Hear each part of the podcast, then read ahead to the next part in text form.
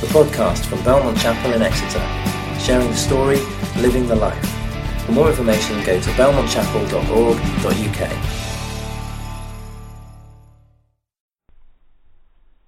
This afternoon, we are concluding our series entitled 6M People, where we have over six weeks been exploring particular expressions of how the life of Christ within us through his Spirit can, if we're willing to do our part, bring about positive change in the various places where we live and work. This series has included many of the ideas that we explored together earlier in the year in our Frontline Sunday series. Our 6M theme for this afternoon is asking us to consider how we might be a mouthpiece for the gospel in our everyday lives. How do our lives speak out the good news of Jesus Christ? But before we look at the few verses of Scripture together from 1 Peter, we're going to watch another short film showing a lived example of what it looks like to be a 6M people in the everyday experience of people's lives. And today we're going to hear Rich's story. Now, if you're listening to this online, you want to find this video, then just search for 6M People LICC and look for Rich's video. Now, before we look at the few verses towards the end of 1 Peter chapter 3, it would be good to explore something of the context that surrounds them. All of us, I'm sure, are very familiar with the letter's author from having read the gospel accounts of Jesus' life and ministry. Peter was one of Jesus' twelve disciples. In fact, I think we could go as far as to say that Peter was most likely the group's self appointed leader. And in addition to being one of the twelve, He's also named as one of those closest to Jesus, alongside James and John. At the time of writing this letter, in or around AD 60, Peter was living in Rome and, unbeknown to him, was drawing towards the end of his life. History records that Peter was martyred in Rome only a few years later, on the order of the then Roman Emperor Nero, who we thought about last Sunday morning. By AD 60, things were starting to become difficult for Christians, especially in the capital. But it wasn't only in Rome. Antagonism towards Christians was also being felt throughout the whole Roman Empire. In the second quarter of the first century, Christianity was designated by the Roman authorities as a sect of Judaism, and as such it was afforded the same religious protection that Orthodox Judaism enjoyed. But once the influence and the spread of Christianity extended out from Jerusalem, that protection was removed. Rome saw Christianity as a threat, and the authorities were keen to curb its influence. So Peter writes to his friends to warn them that persecution is coming. Whilst the regions that Peter mentions at the start of his letter were quite remote outposts of the empire, that fact in and of itself was unlikely to afford much protection. Right at the start of the letter, Peter tells us who he's writing to a collection of small groups of Christians dispersed across a wide area in what is now modern day Turkey. And it's clear from what Paul goes on to say in his letter that these groups of people were facing increasing opposition as rejected outsiders within their own communities. Because of their newfound faith, they were coming under suspicion. Maybe they were being shunned by their neighbours or their families. Maybe they knew what it was to be overlooked for promotion at their place of employment, or perhaps they were simply being ignored in the street or shoved to the back of the queue in the marketplace. They were misunderstood and misrepresented simply because they were different. And whilst previously they had followed the religious and social practices of their native culture, now they were sensing within themselves a growing desire to follow after Christ, to be distinctive, even in the face of opposition, so that they might demonstrate the principles of God's kingdom to those they lived and worked amongst. They were choosing to be bright red dots within a sea of grey. So Peter's letter sets out to encourage his readers, both those in the first century and those of us in the 21st century, to confidently choose Christ despite circumstances, we're called to put our faith in God and not to lose hope, despite living in an environment of suspicion and hostility. Peter's response to their situation is refreshingly realistic. It's shot through with all kinds of practical advice. And he has much to say about how we should relate to one another and to our neighbours, whilst at the same time recognizing that there will be difficulties to overcome. So let's read a few verses together, shall we? We're going to read from 1 Peter chapter 3. We're going to read from verse 8 to verse 16. This is what Peter writes. Finally, all of you be like minded, be sympathetic, love one another, be compassionate and humble. Do not repay evil with evil or insult with insult. On the contrary, repay evil with blessing, because to this you were called, so that you may inherit a blessing. For whoever among you would love life and see good days must keep their tongue from evil and your lips from deceitful speech. Turn from evil and do good. Seek peace and pursue it. For the eyes of the Lord are on the righteous, and his ears are attentive to their prayer. But the face of the Lord is against those who do evil. Who is going to harm you if you are eager to do good? But even if you should suffer for what is right, you are blessed. Do not fear their threats, do not be frightened. But in your hearts revere Christ our Lord. Always be prepared to give an answer to everyone who asks you to give the reason for the hope that you have. Do this with gentleness and respect, keeping a clear conscience, so that those who speak maliciously against your good behavior in Christ may be ashamed of their slander. One of the ways that website designers have sought to try and personalize our browsing experience is to include an opportunity to chat with a virtual salesperson or advisor. Now, I'm sure you've seen similar boxes to this as I'm showing on the screen pop up on your own laptop whilst you've been browsing a website. As maybe you've been trying to decide which product would suit you best. Proactive companies know that potential customers often have questions they need answering, and they are aware that despite however well they think they have designed their website, finding those answers may not be that straightforward. Now, there are, of course, many questions that online retailers have heard many times, which is why many websites contain FAQs links, a place to discover the answers to frequently asked questions. And whether it's online or in person, good customer service managers know that their customers need to be able to find the relevant information they are seeking in clear and understandable ways. As customers, we don't necessarily expect the salesperson to know all the answers, but we do expect them to be able to point us towards someone who may be able to help us, or to somewhere where we might be able to find the information we are looking for. Now, over the past few months, we've become very familiar with this image. It's a reminder that as whole life disciples of Jesus Christ, we're called to be distinctive, to stand out from the crowd, to be red dots in a sea of grey. And that's just as true in our everyday lives as scattered followers of Jesus as it is when we are gathered. But Peter, in this passage, acknowledges the reality of what it's like to live as a Christian in a society that can at times be antagonistic.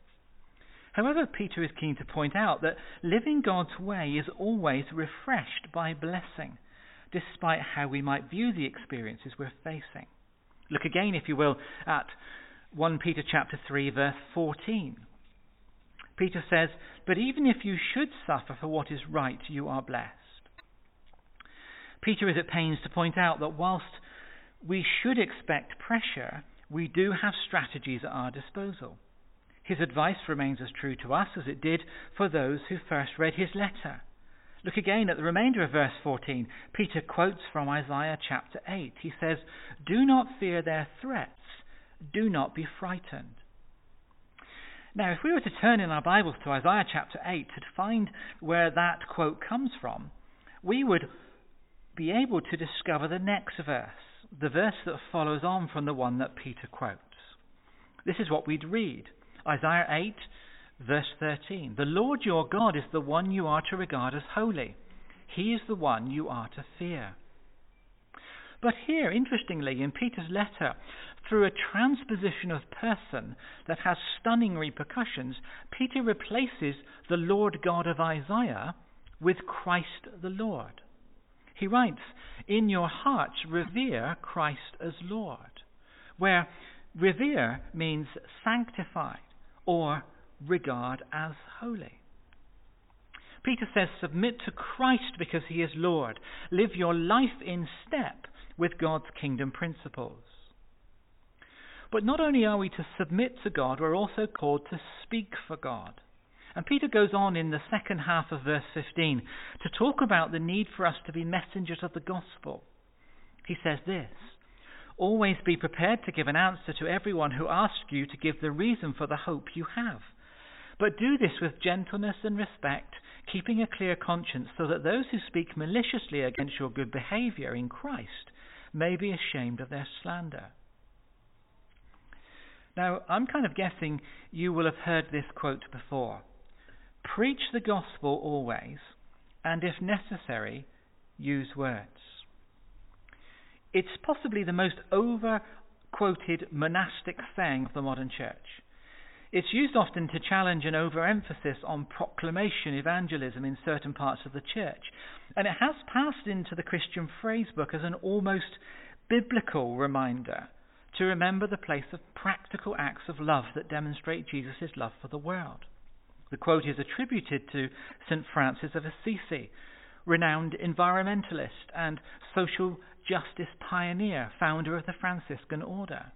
The phrase has enjoyed a recent emergence among the Instaquote generation who love the fact that it sounds remarkably cool and possibly prevents us ever having to have awkward evangelistic conversations. Yet the quote is hotly disputed. Some think that Francis has been misquoted and that in fact the phrase ended and also use words in order to illustrate the importance of, rather than the total replacement by, deeds based evangelism. Still more people suggest that Francis's quote is a complete invention, or at the very least, it comes from a different source.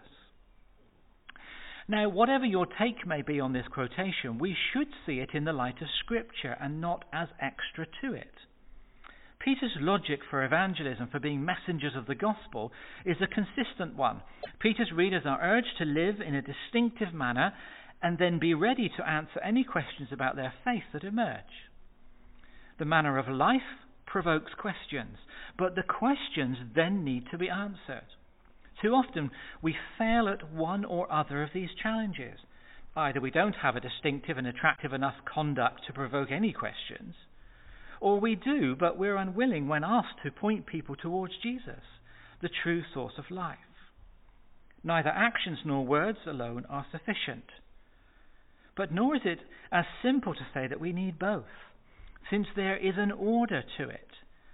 Peter's vision for being a messenger of the gospel is that the distinctive manner of life or actions needs to come first because that's the only route through which genuine questions will emerge. Take, for example, the story that we thought about this morning. The actions of the disciples in Acts chapter 2 on the day of Pentecost resulted in many in the crowd asking, What does this mean? In response, Peter was able to give an answer, an answer that resulted in 3,000 new converts being added to the church. Peter goes on to say three things about speaking up in these verses. Firstly, he says we need to be ready. Secondly, we need to be reasoned. And thirdly, we need to be respectful. And the readiness that Peter speaks about isn't the intellectual readiness that we might imagine only to be achievable by reading every published book on apologetics or on personal evangelism. But instead, it's the readiness of the will, not of the mind. That's the root of the word translated for us as prepared. It's our heart, not our head, that needs to be fully engaged. Maybe there are times when we find it easier to talk about virtually any subject other than talking about Jesus Christ.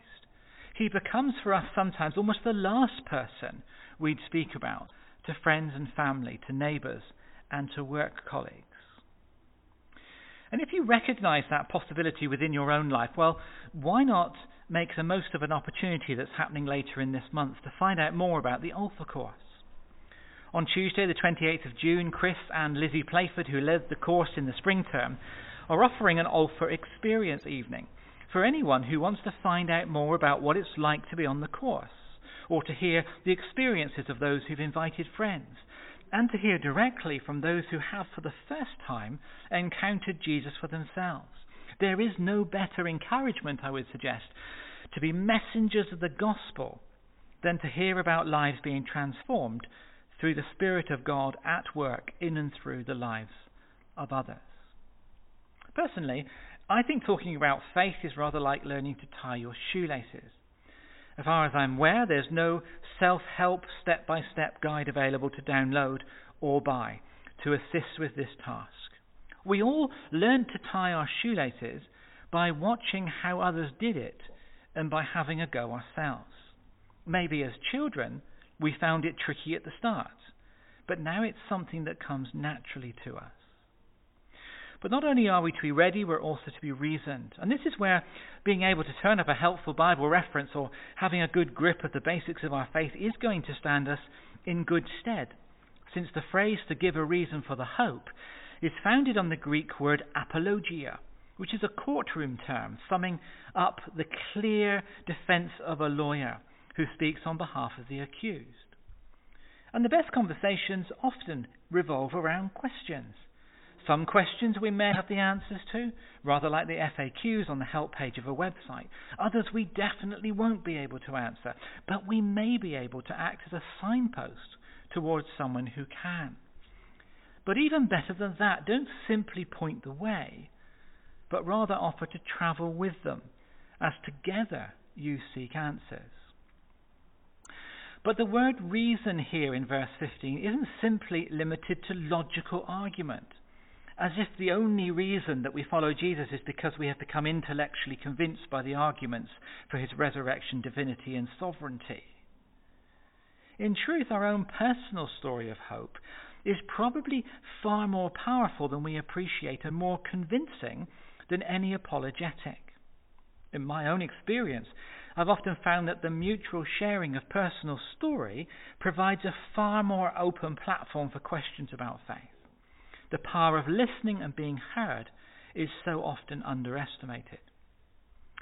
David Augsburger, in his book Caring Enough to Hear and Be Heard, writes this Being heard is so close to being loved that for the average person, they are almost indistinguishable.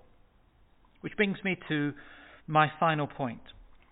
Not only do we need to be ready and reasoned, we also need to be respectful. No discussion about faith makes progress when there's an evident animosity being aired. Peter says, Be gentle, be respectful, and keep a clear conscience. Because if our manner and our message don't square with one another, then we've already lost the right to speak. I'm going to finish there, but before we take some time to reflect on this passage, I'd like to include a song. It's called Read All About It. It was written by the UK rapper Professor Green, but this version is by Emeli Sandé. The words of the song seek to communicate the fact that all of us have something to offer others through what we say. Whilst not written from a Christian perspective, I think the theme finds a powerful resonance for us as messengers of the gospel. If you're listening to this online, I'd uh, encourage you to go and find it. Um, just look it up, Emeli Sandé, E M E L I S A N D E, and the song Read All About It. There are plenty of versions online.